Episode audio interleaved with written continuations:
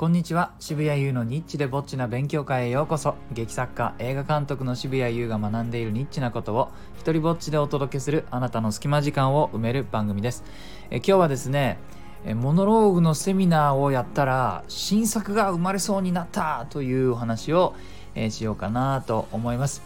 いやあのちょっとね何日か空いてしまいましたけれども更新のね間に。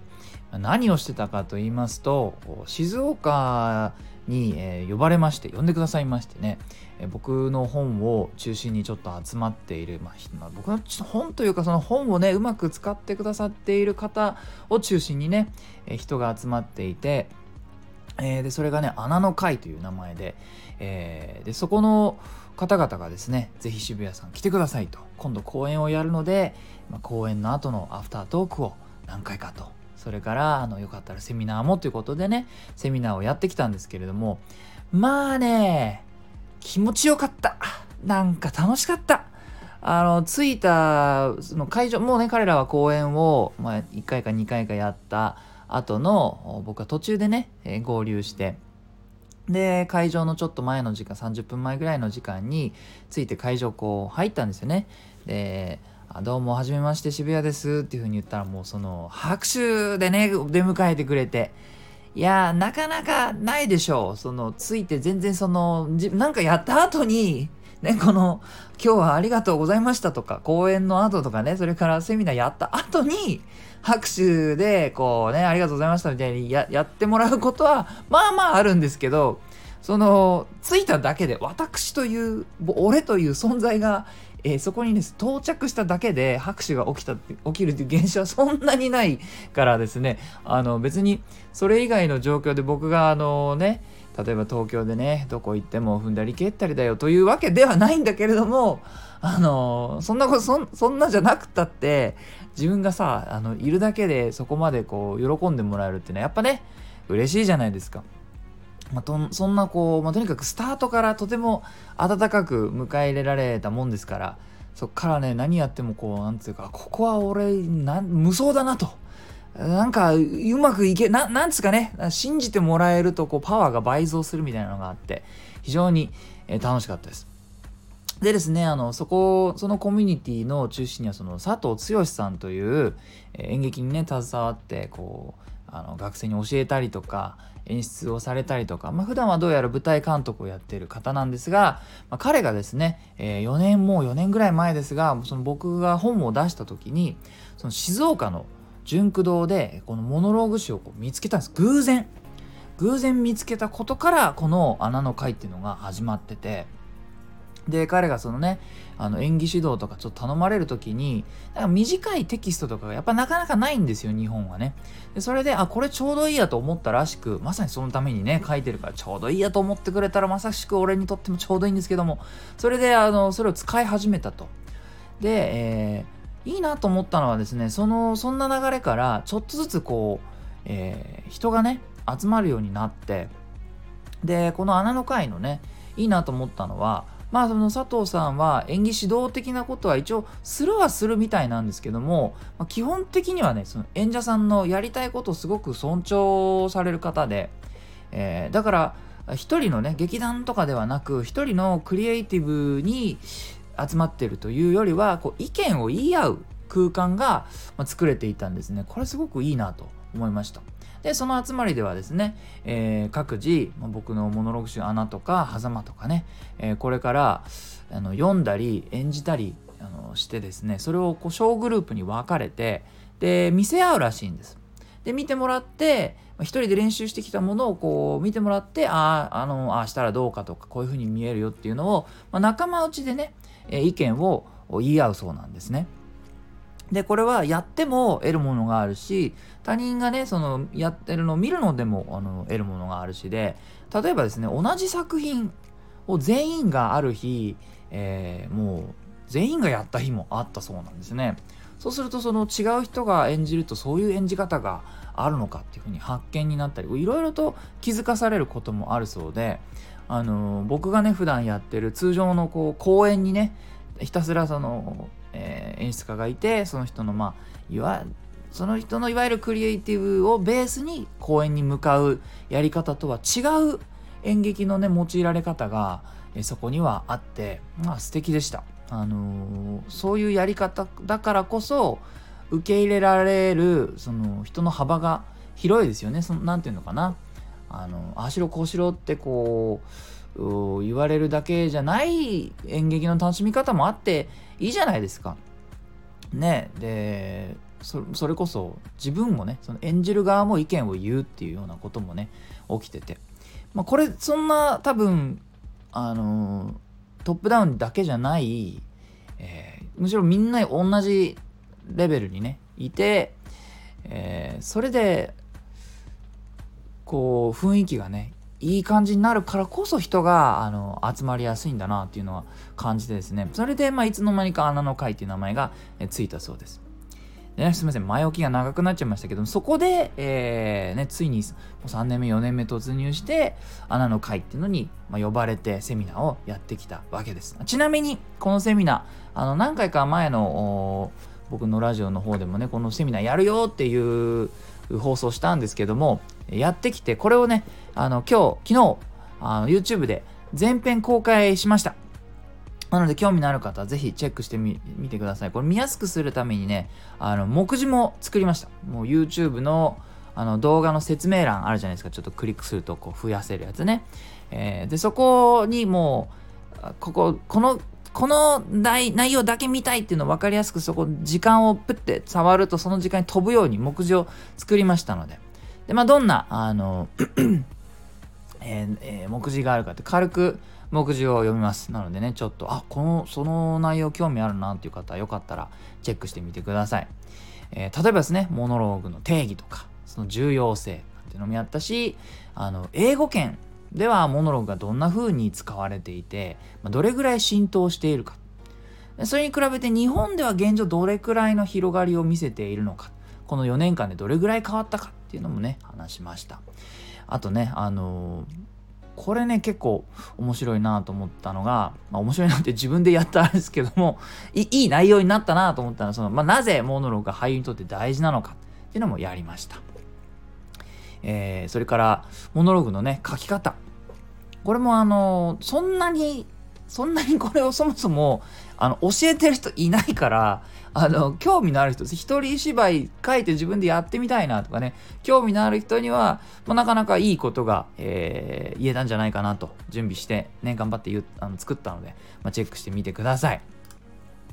でね、あの、ちょっと2回ほど質疑応答やってて、その3箇所のね、質問がちょっとマイクがなくて、少々聞き取りにくくなってますけども、その後、質問を僕が繰り返してから答えてるので、その間だけね、ちょっと辛抱してき見てもらえればと思います。これ概要欄にリンクを貼っておきます。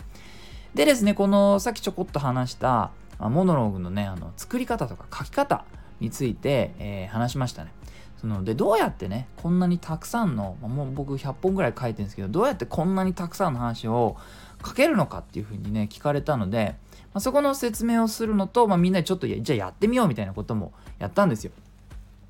まあ、結論を受けるとね数を出すこと自体はそんなに難しくないんです。面白くすることの方がよっぽど難しい。ね。えー、で、えー、やり方なんですけれども、まあ、ちょっとした掛け算だと思うとなんかもしかしたら分かりやすいというかシンプルに考えることができるのかなと思います。えー、でそれはね何と何をかけるかというと興味深い状況と感情が動きそうな対象この、えー、2つを掛け合わせると作品っていうものになりやすい。でこの興味深い状況何かどういうふうにしてね考えればいいんですかって話になったので、えー、まあヒントとしてね必ずしもこれがいいってわけじゃないですけども、えーと、興味深い状況っていうのは何かのちょっと前かちょっと後だとあの興味深くなりやすいんですね。でまあちょっとやってみましょうってなったんで、えー、やってるうちにですねそこでスイッチが入っちゃってそこでね新作が生まれそうになんてこれあのいつかもう書いてみようかなとさえ思ってるんですけどもで、会場のね、皆さんからこうアイディアをもらって、で、それでこう例としてね、えじゃあこんなモノログになりますねっていうふうにやったんですが、その時にその参加者の一人が言ってくれたアイディアがね、えー、結婚式の朝、これ興味深い状況なんかないですかって結婚式の朝なんてどうですかと。確かに。でね、あの何かのちょっと前に当てはまってますし、えー、何かが起きても不思議じゃない状況ですよね。えー、なので、まあ、じゃあ結婚式の朝の花嫁こんな状況で、え考えてみましょうと。で、えー、じゃあこれがこの人がこの状況にある人が誰と話していたらあの、まあ、モノローグ一人芝居になりそうか。でこれもまたみんなにあのみんなでちょっといろいろアイディア出してもらって、えー、でね、えー、まあ、分かりやすいところかもしれないけれども、まあ、お母さんですよね。えー、花嫁結婚式の朝お母さんと話してたらこれはもう これはもうどっちかが泣くかなんかとにかく絶対起きそうじゃ起きそうじゃないですか。で考えてるうちに、まあ、ペラペラね僕が喋ってああそうだねみたいな。で、まあ、お母さんと話しててでモノローグにするんだったらあのお母さんがこう喜んでないのを花嫁が気にしてたら物語になりそう。じゃあ物語にする時の、まあ、大きなポイントっていうのはやはり何か問題がないとじゃないですか。ね、でその主人公をね苦しめてあげた方がいいからここでもうお母さんがね最初からおめでとうって言ってたら何の物語にもならないね。だけれどもあの娘としてはおめでとうってね、あの幸せになってねって言ってほしいわけですよ。ところがその言葉がお母さんが出てこない。でついにあの娘の方がひょっとしてお母さんっつってこう聞くわけですね。そうするとそれって何かストーリーになりそうでしょ。でお母さんの表情がさ曇って何か言いたそうだけれども、まあ、必死にね今日今これを言ってしまったら娘の大事な日を台無しにしてしまうかもしれないからぐっとこらえてる。でもこらえればこらえるほど娘そういう言葉聞きたくなりますよね。えー、みたいなね。これ、ー、じゃあねこれまあ一つ。で、えー、そのどうやってねたくさん数が出せるのかっていうとこれって対象を変えるだけで全然違う話になるんですよ。でこれ証明しましょうと。で対象をねこれあのこれ参加者の方が出してくれた非常にいいアイデアだったんですけどもタクシーの運転手さん。タクシーの運転手とえ、話していたら、あのどうなるか。で、状況は同じです。結婚式の朝の花嫁が、今度はお母さんではなくて、タクシーの運転手と話していると。でね、非常にね、この対象面白いなと思ったのが、まあ、お母さんだと、それはそれで話の内容である程度見えてくるんだけれども、タクシーの運転手って、その車に乗るまでは全く他人ですね。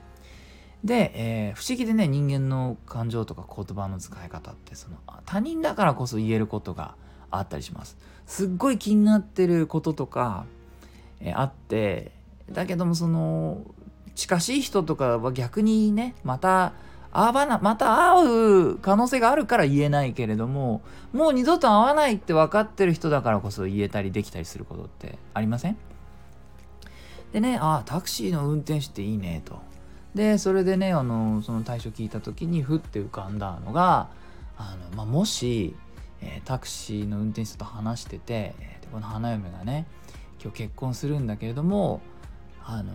ちょっとだけ気になってることがあってそれはその両親の、えー、にああのね相手の両親にご挨拶しに行った時にその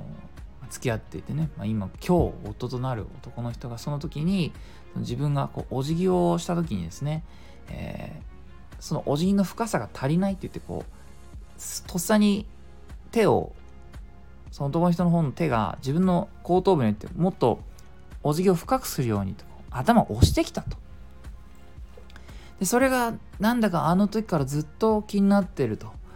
なんかそれがその行為がこれからの結婚生活全てを象徴しているような気がしてするんですよね。ってえー、でも彼女としてはそんなの何でもないですよっていうふうにまあ言ってほしいし自分にもね言い続けてきたからこそそんなことを話すんだと思うんです。でも多分そのモノローグの終わりあたりではまだねあの時の手がねまるで手形が後頭部についたかのように、えー、残ってるんですとかって言って終わったらもうなんかそれで一つのね作品になりそうじゃないですか。で、これ対象を変えるとこんな風に全く違う作品になります。同じ状況です。えー、結婚式のアーサー。えー、じゃあね、最後にもう一個だけやって終わりにしようかなと思います。久久しぶりに喋ってっから長くなっちゃった。ごめんねって、別にごめんねって 謝るのもおかしいか。えー、っとね、例えば、まあ、じゃあ今までこう、2人とも人間だったんで、今度は人間じゃない対象を持っていきましょう。ペット。ね、えー、っと、まあ、じゃあ妻が猫大好きなんで、ペットの猫に話してたとしましょう。結婚式の朝。家を出る前でしょうね、おそらく。じゃあね、ペットって考えた時にどんな話になるかなとなると、やはり問題を作る方に頭が動くので、じゃあ例えばですね、えー、彼が、あの、猫アレルギーで、ペットのこの猫をね、連れていけない。ねじゃあ名前おはぎにしましょう。おはぎ連れていけないんだと。ごめんねって謝ってるようなとこから始まって。で、猫アレルギーだって言うんだね。あの、ところがうっすら、これももう今適当に考えてますけども、えー、うっすらそれが、その彼がね、猫アレルギーだって言ってるんだけど、彼女の中でそれをね、信じきれてない。本当かなと。ただ、なんか猫と暮らすのが嫌で、そう言ってるんじゃないかっていう疑いがね、こう拭いきれないみたいな、えー、状況だったらちょっと面白くてですね。で、その疑いを抱き始めてから、なんとその彼女の方が彼のことを考えると、首筋だとかが少し痒くなってしまうとか。そうするとね、一つの話になりそうですよね。はい。てなわけでちょっと3作品くらい、こうセミナーをやってね、アイディアをこう皆さんにちょっと聞いただけで、作品が生まれそうになったんでね。でもじゃあそれはどうしてきたかっていうと、そんなコミュニティ、その一つの本を中心に、えー集まってくれる非常に雰囲気のいいコミュニティだからこそこういったことができたのかなと思いました。てなわけで、えー、あなたもね、よかったらモノログ集でコミュニティを作ってみてください。本当にね、人を集めやすい本だと思うの思いますので、ぜひ自由に使ってほしいなと思います。えー、いいなと思ったらハートマークをタップしたりフォローしてください。よかったらあなたの番組や Twitter でこの放送を、えー、紹介してください。